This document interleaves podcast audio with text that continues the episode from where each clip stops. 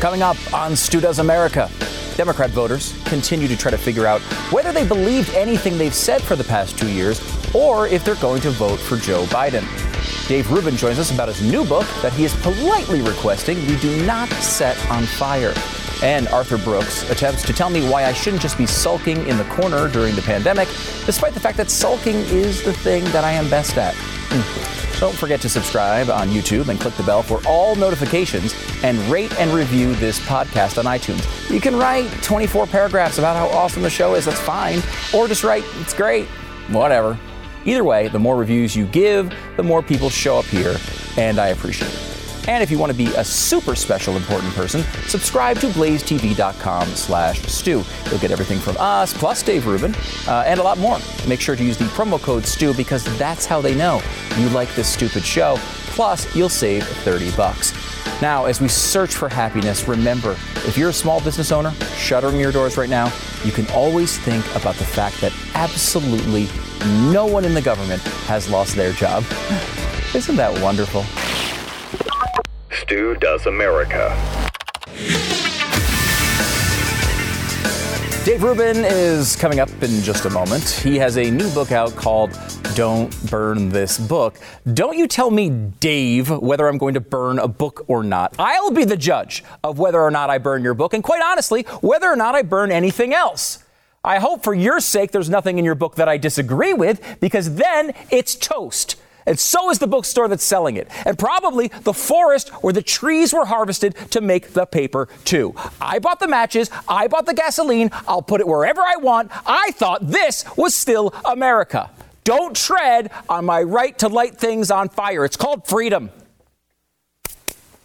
Now I got that rant out of me. I want you to know it's sort of a strange reaction to want to set something on fire just because you don't agree with it. It's really kind of a warm way of stating I disagree with this so much, I'm going to illustrate it by this bonkers behavior. There's a bit of a strain of thought that exists in our politics today that's related. Yeah, there's censorship, there's pressure campaigns, there's cancel culture, right? We got to have all that down. But allow me to in- introduce you to a new and increasing trend among Democrats in 2020. Now, I don't know if Joe Biden did criminal and horrific things to Tara Reade in the 90s. I do know that the media coverage has been completely inconsistent with previous and similar situations, and I know there's far more evidence here than with Brett Kavanaugh, for example. Now, to me, the most convincing evidence that this actually did happen is what Tara Reade says occurred immediately afterward. She claims that when she pulled away, Biden said, quote, "Oh man, I heard you liked me." Then she said, he pointed a finger at her and said, You're nothing to me. After that, she said, he shook her by the shoulders and said, You're okay, you're fine, before walking away. Oh man, I heard you liked me. You're nothing to me. You're okay, you're fine. Three rapid fire sentences, all disagreeing with each other, with three distinct emotional approaches jammed into a 10 second period. If that's not Joe Biden, I don't know what is. If there was a haiku about the delicious taste of the dog treat sausages mixed into the account, I would be willing to forego a trial and put him in prison right away. But most people seem to find the most, uh, the most impressive evidence, I guess, is the corroborating wet- witness that just came forward. Uh, and she's the neighbor of Tara Reade, Linda Lacasse. She was a former neighbor of Reade who said emphatically that she did remember Reade talking to her about the exact incident about, I think, 25 years ago. She said, quote, this happened, and I know it did because I remember talking about it, Lacasse said. But the strange part occurred later, as Lacasse tried to clarify that she wasn't some opportunistic political opponent. Quote, I personally am a, am a Democrat, a very strong Democrat, she said, and I'm for Biden, regardless. But still, I have to come out and say this. Wait a minute. You said you know Biden did these horrible things and you're still going to vote for him? Like, you're knowingly voting for a guy that committed sexual assault. I thought maybe this was an isolated incident, but then Lisa Bloom, known feminist attorney and daughter of Gloria Allred, tweets this I believe you, Tara Reade. You have people who remember you told them about this decades ago. We know he is handsy. You're not asking for money. You've obviously struggled mightily with this. I still have to fight Trump, so I will support Joe, but I believe you. And I'm sorry. Wow. I'm sorry too. I don't even understand. What? We can all agree that someone who walks up to a random staffer delivering his gym bag and throws his hands inside her lady parts is among the worst people in our society, right? Like we're all on the same page there. Maybe it's short of murder, child molestation, but really it's right up there. And this isn't some passing flippant tweet. It's a feminist attorney tweeting all the evidence in the case and still giving this verdict. What is happening?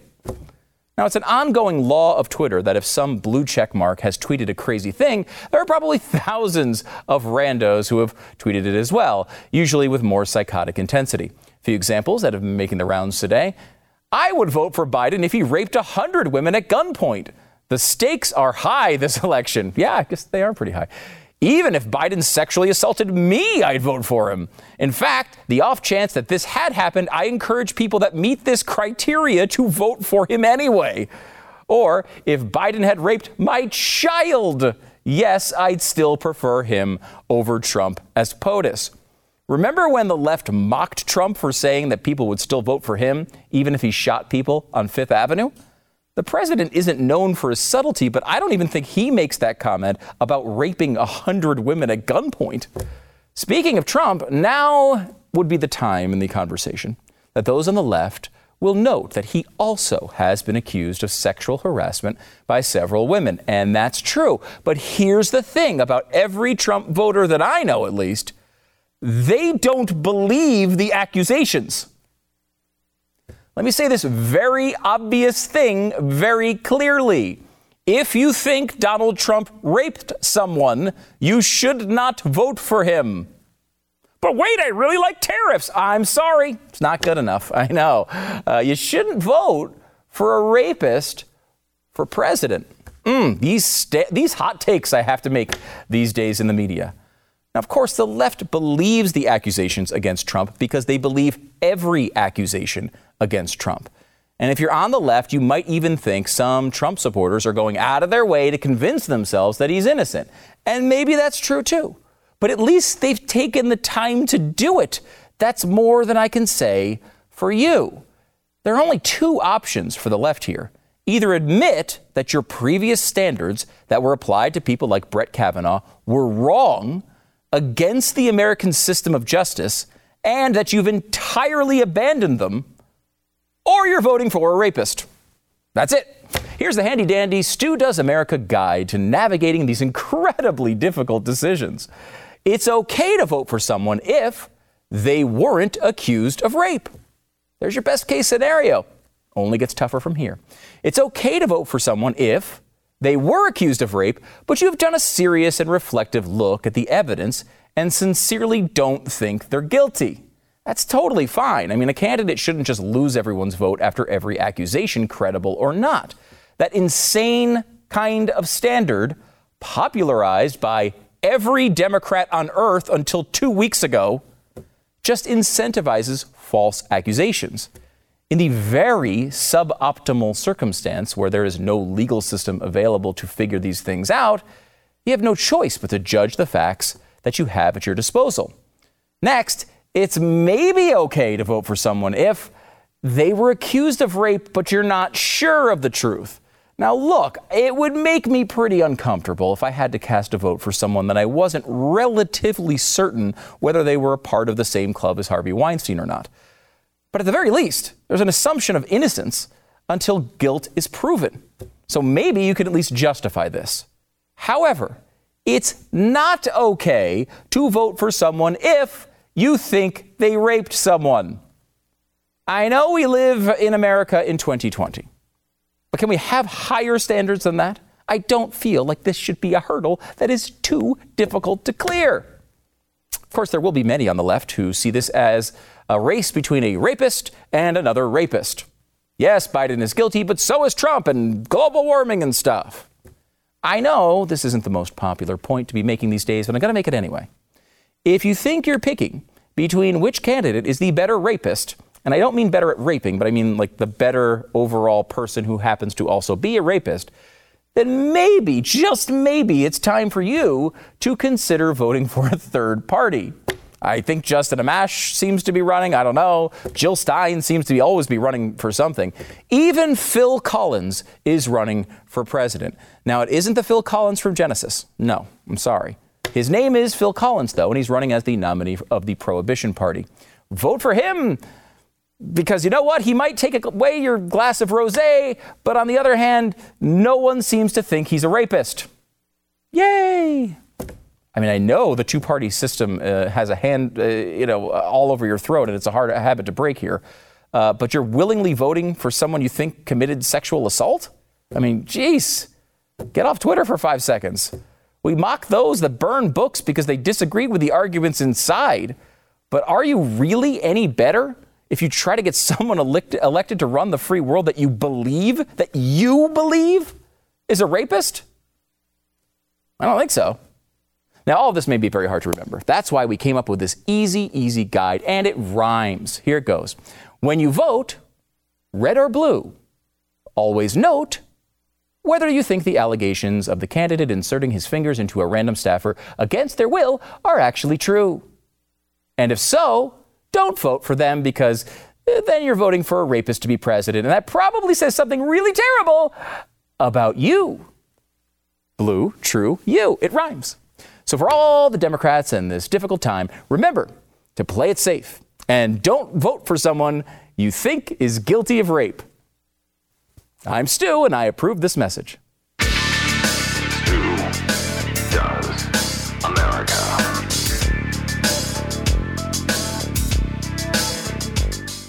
Now, maybe you're making some really bad decisions in your life right now. Maybe you're in the middle of this quarantine and you don't even recognize yourself.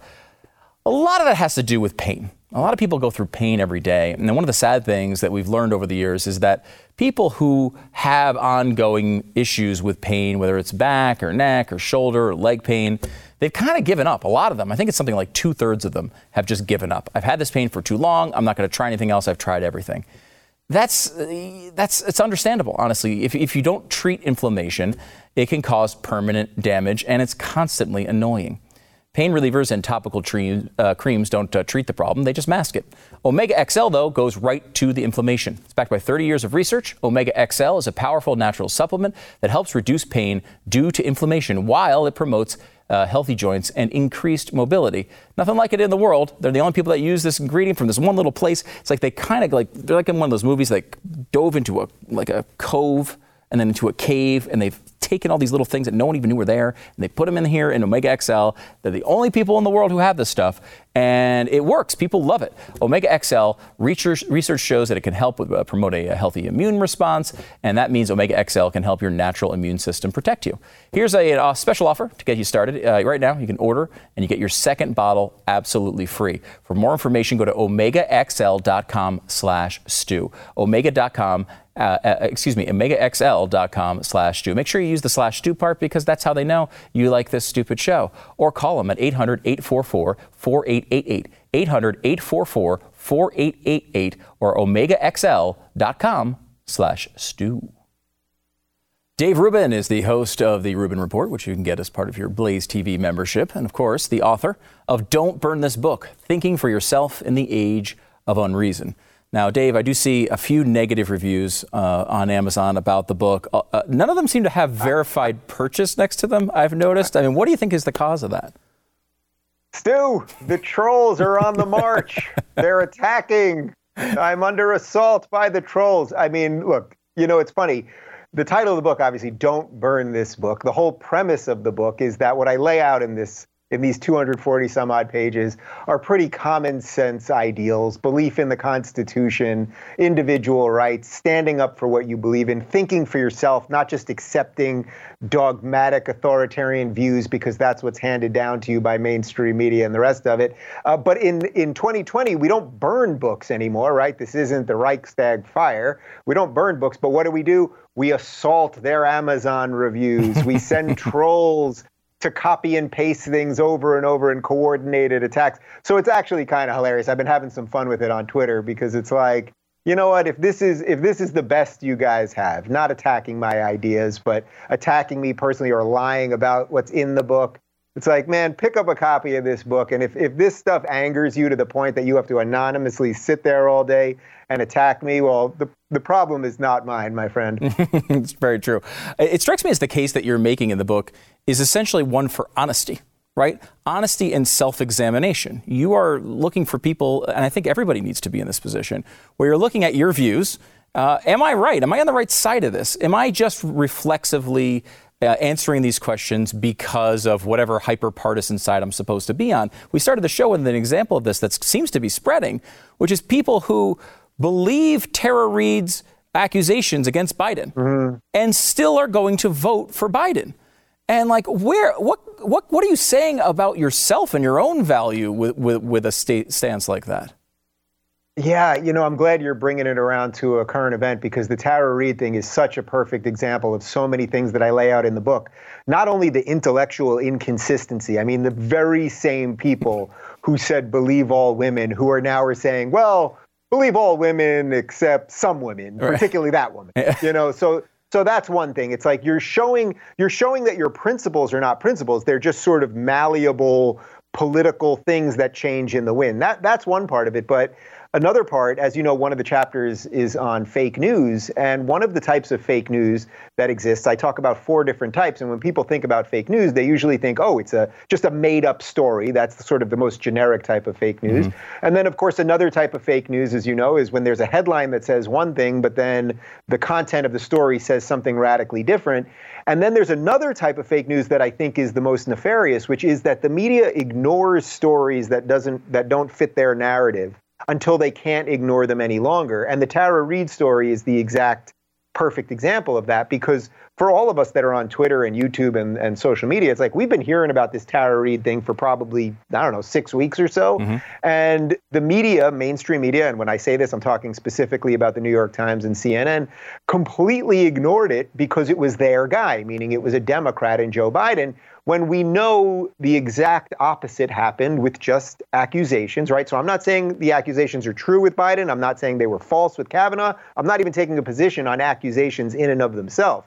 I'm just talking about the way the media treats a story when it's their guy, meaning a Democrat, and when it's the bad guy, meaning a scary Republican. And I think all of that is being unearthed. And, you know, I wrote this book, I finished it in July. And the fact that it's out now in the midst of all of this, uh, and and so many of the, the the things that I write about are are hitting home right now. It's uh, timing is everything, you know. Yeah, no, it's it's true, and I think it's in a weird way, you know, bad for book sales that there's no bookstores open. That is definitely part one of the equation.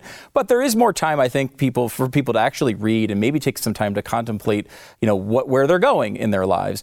Um, you know, we've seen this kind of act out in the coronavirus situation generally, where you know, people, uh, you, you, can see this grasping, some people grasping for authority at any cost, some people wanting to push back and fight back against authority at any cost. I mean, you're in California, you're in a situation where they're closing giant patches of sand uh, because uh, they're telling you you're not allowed to go outside. You know, I find that this is an interesting thing that authors are going through right now. You know, Glenn just released a book. We went through a press tour with that, with an idea that this is going to be released during an election. Uh, you know, you, are coming out with a book at the same time coronavirus uh, kind of, I think, reveals different layers of, of your thinking. Um, eh, did you find that to be true as you've kind of gone through this and re- gone through all these uh, thoughts again?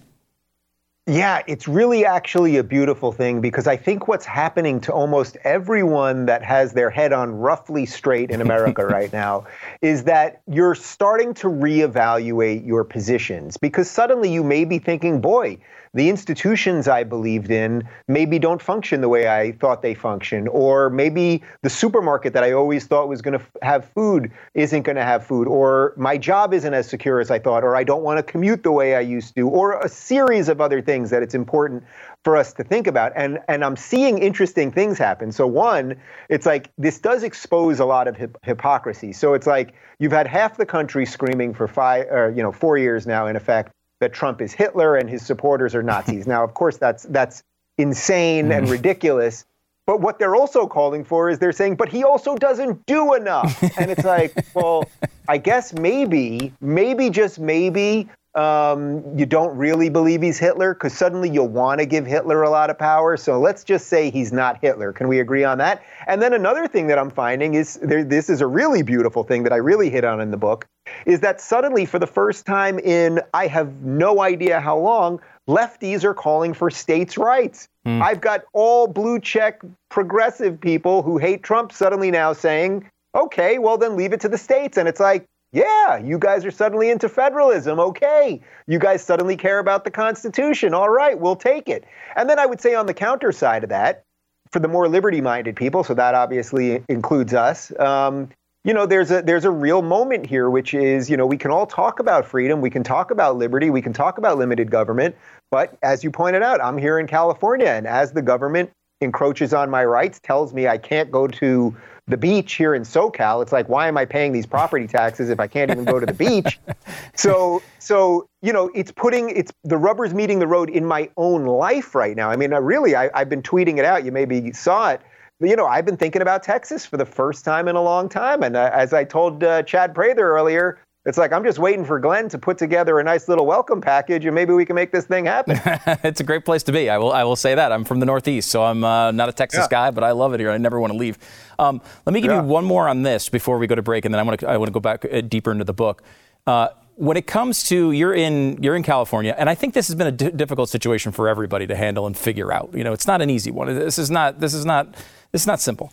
Um, you know, look, we're facing something really real, and the, and the, level of government control is is is is very debatable. Um, it, it's also very counter to the American experience, where we all want to kind of go out there and just fight. Like that, that's what we want to do in a situation mm-hmm. like this, and we can't mm-hmm. do it. So, if you're governor of California right now, what is the vibe? What, what are you doing? How much control is appropriate, and what's the what's the speech you're giving to the people of California right now? Well, this is the true danger of having progressive politicians in any position of power. Hmm. Progressive politicians, as far as I can tell, but I'd be happy to be proven wrong. I actually wish I could be proven wrong on this. They they have no grounding principle other than the government should do everything. Hmm. I have no idea what a progressive ethos is other than government. So the problem is that in moments like this, where we're unsure about the future, where there is a pandemic, where the economy's hurting, and all of this stuff, well, they view that as a wonderful opportunity to use more government power.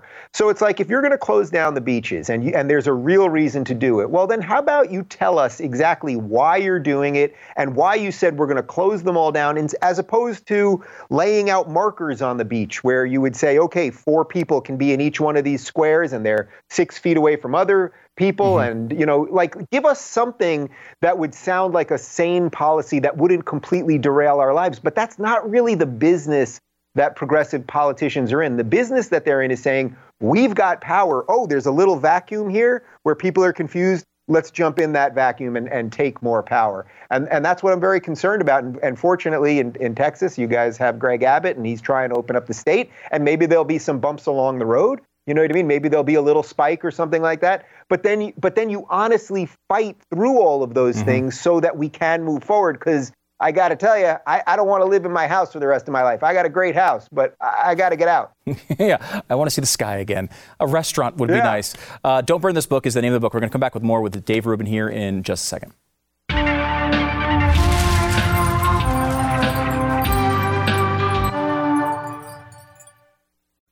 We're back with Dave Rubin of Blaze TV's The Rubin Report, and also soon to be Texas resident Dave Rubin uh, is joining us. Uh, Dave, I, I want to go into something you go into uh, in the book, and I, I, feel like at some point when I think this, of, I, sometimes I think to myself, social media is a big part of this, the the screwy way we're dealing with each other right now, mm-hmm. and I think to myself, that's not really a good hot take. Like it's it seems I feel like I'm boring. Um, it's a boring take. Um, however, you really lay it out in, in an interesting way, and I think like we get to this point where I think we're constantly convincing ourselves, and I think we know inherently that this is not a good influence on our lives. But I have a real problem um, saying that and then doing the opposite. I find myself, especially in this era, back in front of this thing all the time, and I don't think it's helping my life much. Well, you know, social media and big tech in general and our iPhones, all of this stuff that we really are just adolescents with. You know, it's like mm. you, are I'm guessing you're about my age. It's like you know we grew up in a time before cell phones. Yep. Uh, you know we before before handheld everything and the internet and the world in your pocket and the rest of it. And for the last 20 years, we've been fed all this stuff. We thought it was all for free. What we didn't realize is we were giving up all of our own data and personal information. In effect, our digital souls is what we sold to these guys. Um, but, you know, like anything else, the phone is like a hammer. I mean, it's a tool. It's it's it's a it's like fire. You know, fire is great in that it can keep you warm and it can cook your food, and fire can also burn down your house and cause massive destruction. So it sort of is a thing, and it's how we treat it and how we use it properly that I'm really interested in. And in chapter 10, in the final chapter of the book, that's really where I dive deep on some ways that I think we can treat our relationship with social media a little more maturely. Just a couple things that I can give you quickly are, you know, I really am a firm believer you should not have your phone in your bedroom. Mm. Your your morning should not start by looking at Twitter and having an anime fox tell you you're an awful human being, or even just scanning through, even if it's just scanning through Facebook and seeing baby pictures, and then suddenly you see the news, and then a Hitler meme, and then some other cartoon thing, and it's like that's not the way you're supposed to start the day. You're supposed to start the day, probably you got to pee, and then I'm guessing you, ha- you have some water or some coffee, and then you can get going. But to start your day in that digital world, I think is a terrible idea. And then also, to the same point, ending your day with the last thing you do before you close your eyes is, again, scrolling yeah. social media and the rest of it. Now, that's not to say you shouldn't have a Kindle and you can read and stuff like that. And of course, I'm not here to lay out hardcore rules for people. I, these are just guiding principles that I think have helped me. You know, I try to do much less social media, if not completely off on the weekends. Unfortunately, in the midst of coronavirus, you know, weekends and weekdays have sort of melded into one yeah. weird thing. Mm-hmm. So, so that I haven't even really been following my own rules on that. Um, but the other thing that I do that now a lot of people have been joining me for for the last three years, I've done August off the grid. No phone, no television, no news and it can be very hard to do because wherever there's a CNN, where there, uh, sorry, wherever there's a, uh, a muted television, CNN is on. So if you go to the pizza place and it's muted, you know it's CNN. You go to the airport and it's muted, you know it's CNN. So it's hard to avoid news, but you know it's fortunate that you know I'll go to the gym and people say, "Come on," they'll come up to me, "Dave, come on, I know you got your phone in your pocket. You're not really off the grid," and they'll keep me honest, and I got to undo my pockets and go, "Guys, no phone here." And what I've realized in the three summers that I've done this, the three Augusts, is that it gives your brain a chance to reset. It allows you to think about things a little bit differently. It, I think it actually allows your neurons to kind of connect a little bit better, get some of that tissue going. And I find that, you know, look, right now it's like if you're if you're meeting a friend, remember in the old days when you could meet a friend somewhere when I you do, weren't trapped yeah. in your house? Mm-hmm. Well, you remember you'd meet a friend on a corner. You'd say, "Meet me on that corner at seven o'clock." Now you're waiting there at seven, and they're a few minutes late. What do you do the whole time? You stare at your phone. Mm-hmm. But it was only it was only 20 years ago that you'd meet a friend on a corner, and if they were a little late, you just stand there. You just stand there and look at people, look around, see your surroundings. And I think we are starting to forget some of those little pleasures. And I think it's important that we don't become essentially what the movie The Matrix was about, which is that humans, our organic selves, will just be the batteries for the digital world. Uh, I'm, a, I'm, a big sci-fi guy, and I recently watched The Matrix again, and it's like, man, they were on it because you know we're starting to. If you spend more than half of your day in the digital world, well then what which world is more uh, relevant to you? Right it always uh, we, we need to think about these things. We never seemingly I mean we only got about 30 seconds left but we, we seemingly never had this conversation right where we were going to turn over you know 40% of our waking hours to devices. Like i don't remember ever agreeing to that. It's so unintentional and i think that might be the biggest thing you're kind of focusing on here. Make it intentional when you're using it Stu, they turned on Skynet and they didn't tell us, and now we got to clean up the mess. it's sad. It's sad. Dave Rubin, host of the Rubin Report here, here on Blaze TV. The book is "Don't Burn This Book: uh, th- Thinking for Yourself in the Age of Unreason." We'll I'll let Glenn know, uh, you know, what area of Texas so you're looking at, and we'll get that all squared away. Uh, Dave, thanks so much for doing this and coming on the program. I appreciate it. Thanks, Stu. Appreciate it. All right, back in a second.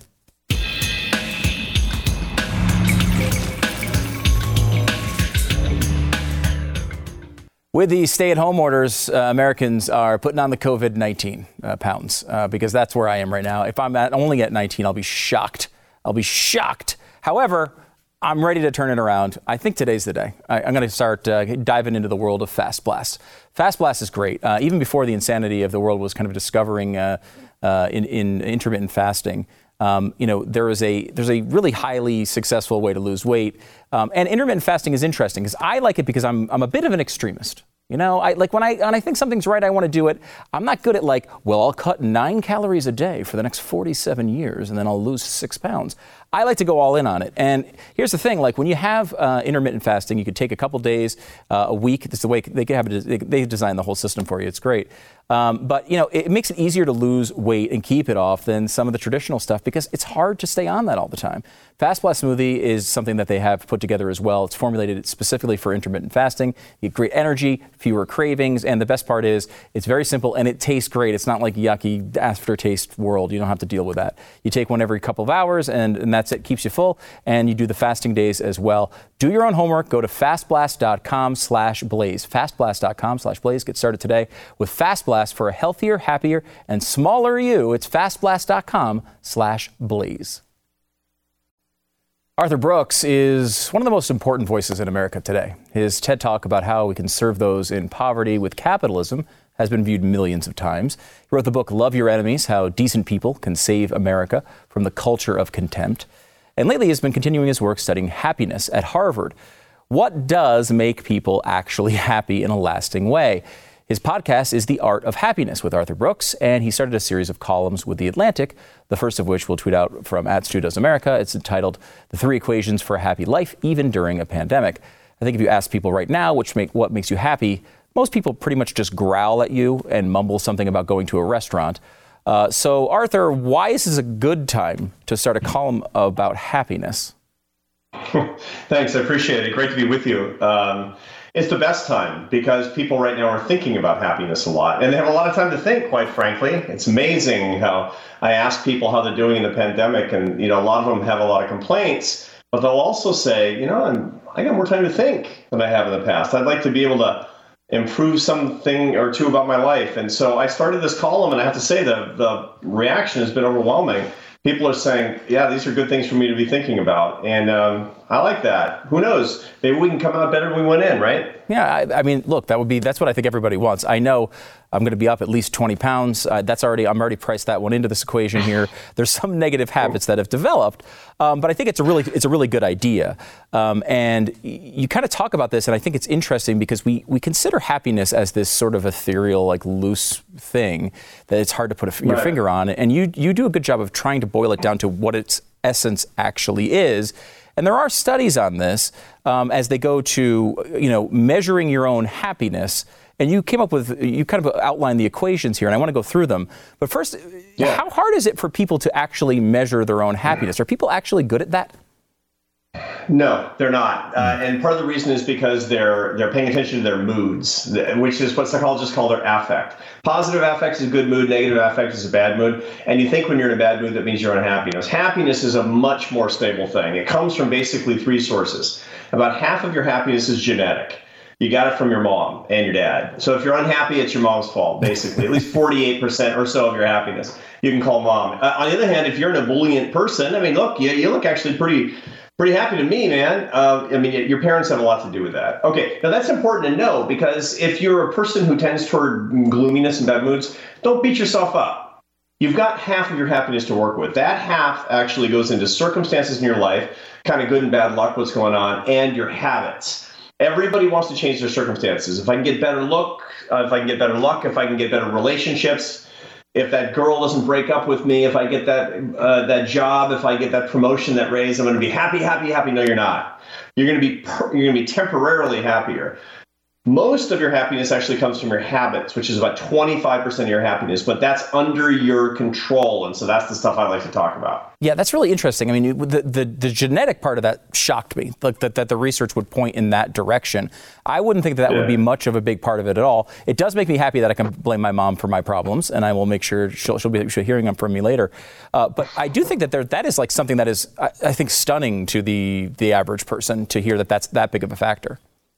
Yeah, for sure. The way that they figured that out was by looking at studies of twins, where they got a database of twins that were born between the mid 1930s and the mid 1960s, who by happenstance were separated at birth and, and, and they were adopted to separate families. And so they were able to bring them back together as adults and figure out how much of their personalities were genetic you know, nature versus nurture. And it turns out that somewhere between 40 and 80% of almost every part of your personality is genetic. I don't want that to be true. Hmm. I want to be tabula rasa. I'm an American. I want to build it my own way on the basis of my hard work and merit and personal responsibility. But it turns out that our genetics really do matter in our personalities. That's, that's really interesting. Um, you bring up habits as well, and to me, habits. I mean, I feel like every, at least most people I know, the habits have gone out the window since uh, you know Corona time started. It's it's been a disaster. But that's not really what you're talking about when you're talking about habits. It, it's it's it's a different formula. How you're coming to that. Yeah, for sure. So we're talking about habits of health. Absolutely, everybody watching us should exercise an hour a day. I recommend doing it first thing in the morning, getting your hour of exercise. I recommend you know don't eat too many empty carbohydrates, all that stuff. You know the comfort eating, you got to stop. But those are exactly right. Those are not the habits that I'm talking about. There are four habits. They're a portfolio of your happiness. You got to put a deposit in each one of these accounts every day. Faith, family, friendship, and work. And your work has to be toward work. I don't care if it pays or it doesn't. I don't care if it's taking care of kids or volunteer work or for money. It has to serve others and where you can accomplish your own success, earn your own success. But what people do, a lot of people watching us who are real workaholics, they neglect their faith and their family and their friendships, especially men do this. And this is one of the reasons that men tend to be particularly lonely and unhappy in their 50s. This is a, an avoidable error. So, of all the guys, but women too, watching me today, Put a deposit in your faith account today. Do something tangible. Say your prayer, sit in meditation. Uh, put something in your friendship account. Call friends. And, and, and don't, social media doesn't count because you actually don't get the benefit from social media. You have to actually get on your technology to see each other and make sure that you call your mom, even if it's just to say, "How come you made me unhappy?" uh, this is uh, you. You outline this this this structure of of um, of habits and as I'm as I go through it, it's like it's particularly hard hit right now. Faith, you can't go to church. Friends, family, yeah. you can't get in person with them. Uh, work, you can't go to work. Uh, you combine that with something I've been toying, uh, tossing around a little bit, which is, uh, and you kind of alluded to it a second ago, the American spirit is when something like this uh, difficult, you know, happens, you're out there to fight. Like you want to be out there. I want to do something about it. I got to get out there. And we're told like the best thing right now for us to do is to not do that. So you combine all these things together, and this is one of the more difficult uh, challenges I think we've faced as, as the American people when it comes to actually becoming uh, happy for any lasting period. Yeah, that's true. And and part of it is that there's a lot of fear that comes from this inactivity, a lot of uncertainty. And this is one of the things I've written about as well. One of the problems that we have with uncertainty is it stimulates our brains to, it stimulates a part of the brain called the amygdala that, that makes us feel this fear. And when you have uncertainty, you don't know what's going to happen, you know what the probabilities of anything are. You know, is it going to go on for six months? Am I going to lose my job? Is somebody I love going to be sick? What's going to happen? Are my kids going to be able to go back to school to fall? Whatever. That's sort of stimulating your amygdala and making you feel this adrenaline and uh, discomfort and unhappiness it's very important for us to recognize that when we're binging on news, I mean, everybody should be watching The Blaze, don't get me wrong. but when people are watching, you know, three, four hours a day of TV and looking at the internet to see how many people got sick, how many people died, which a lot of people are doing, they're spending all their time in media. It's because they're trying to take uncertainty that gives them discomfort and turn it into risk, which is something you can manage because you know what the outcomes possibly are and their probabilities. The, the insurance industry manages risk professionally we try to turn uncertainty to risk all the time by getting more information. You can't do it about the coronavirus. You can't. And so don't binge on news. Limit yourself to half an hour total of news every day. And then say this to yourself, which is what psychologists tell cancer patients to do. Say to yourself, I don't know what's going to happen next week. I don't know what's going to happen next month. But I can tell you I'm alive and well today and I'm not going to waste the gift of this day. I refuse. Lean into the uncertainty and live this moment. It's very empowering and it's a very good habit, actually, even when we're not in the coronavirus lockdown. Hmm. Uh, when you talk about um, doing these things to, to reach at some point, a, hopefully, a, a lasting level of satisfaction with your life, uh, you really make the point that it's more, much more relative than I think most people would consider. It's not necessarily how much you have, it's how much you have as compared to how much you want. Um, and you break down that formula. It's a really interesting way of looking at it. It's also, in a way, a sad way of looking at it because it, it seems mm. to be a, a never ending treadmill. Yeah, you know, one of the things that when young people ask me, I'm on college campuses. I mean, I, I, I work on a college campus, of course. I teach at Harvard, but when I'm talking at other colleges, you know, they'll say, well, you know, what are two pieces of advice for happiness? The first is that I tell college students and young people is that don't let anybody pathologize your unhappiness.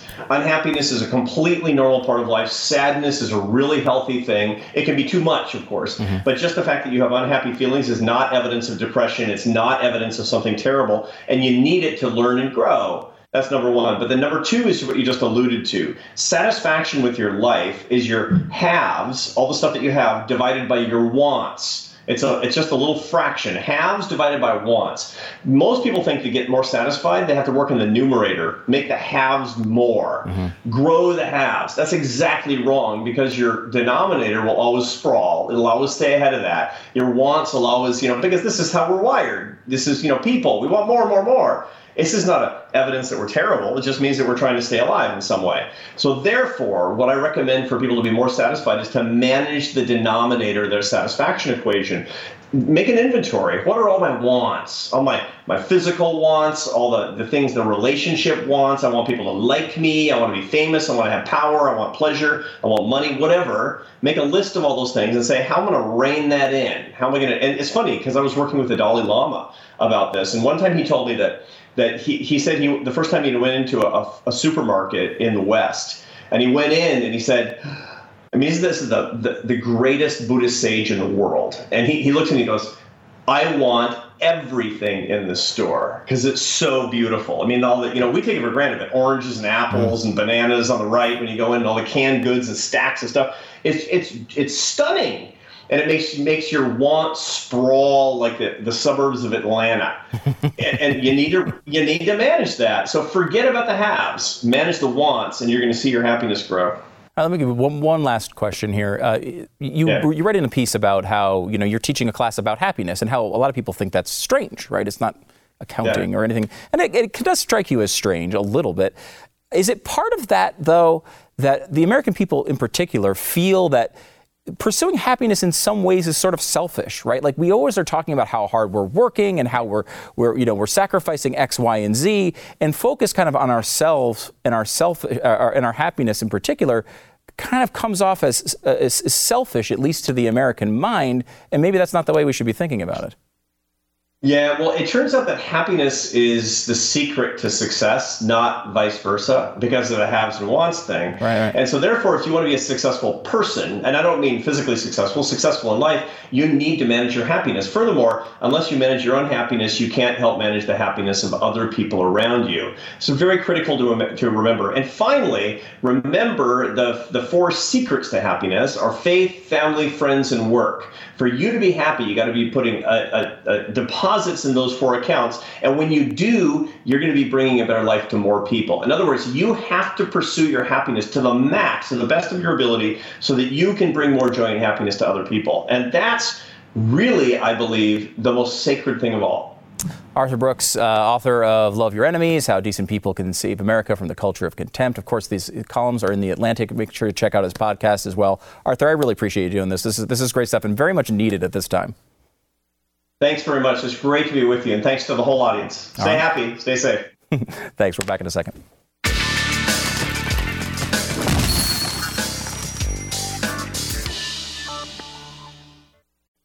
I mean, today's show, you got great guests. I mean, I was fantastic as usual. I mean, this is worth the entire subscription, just this show. blazetv.com slash Stu. Make sure to use the promo code Stu because that's how they know you like this stupid show. Plus 30 bucks off. We'll see you tomorrow.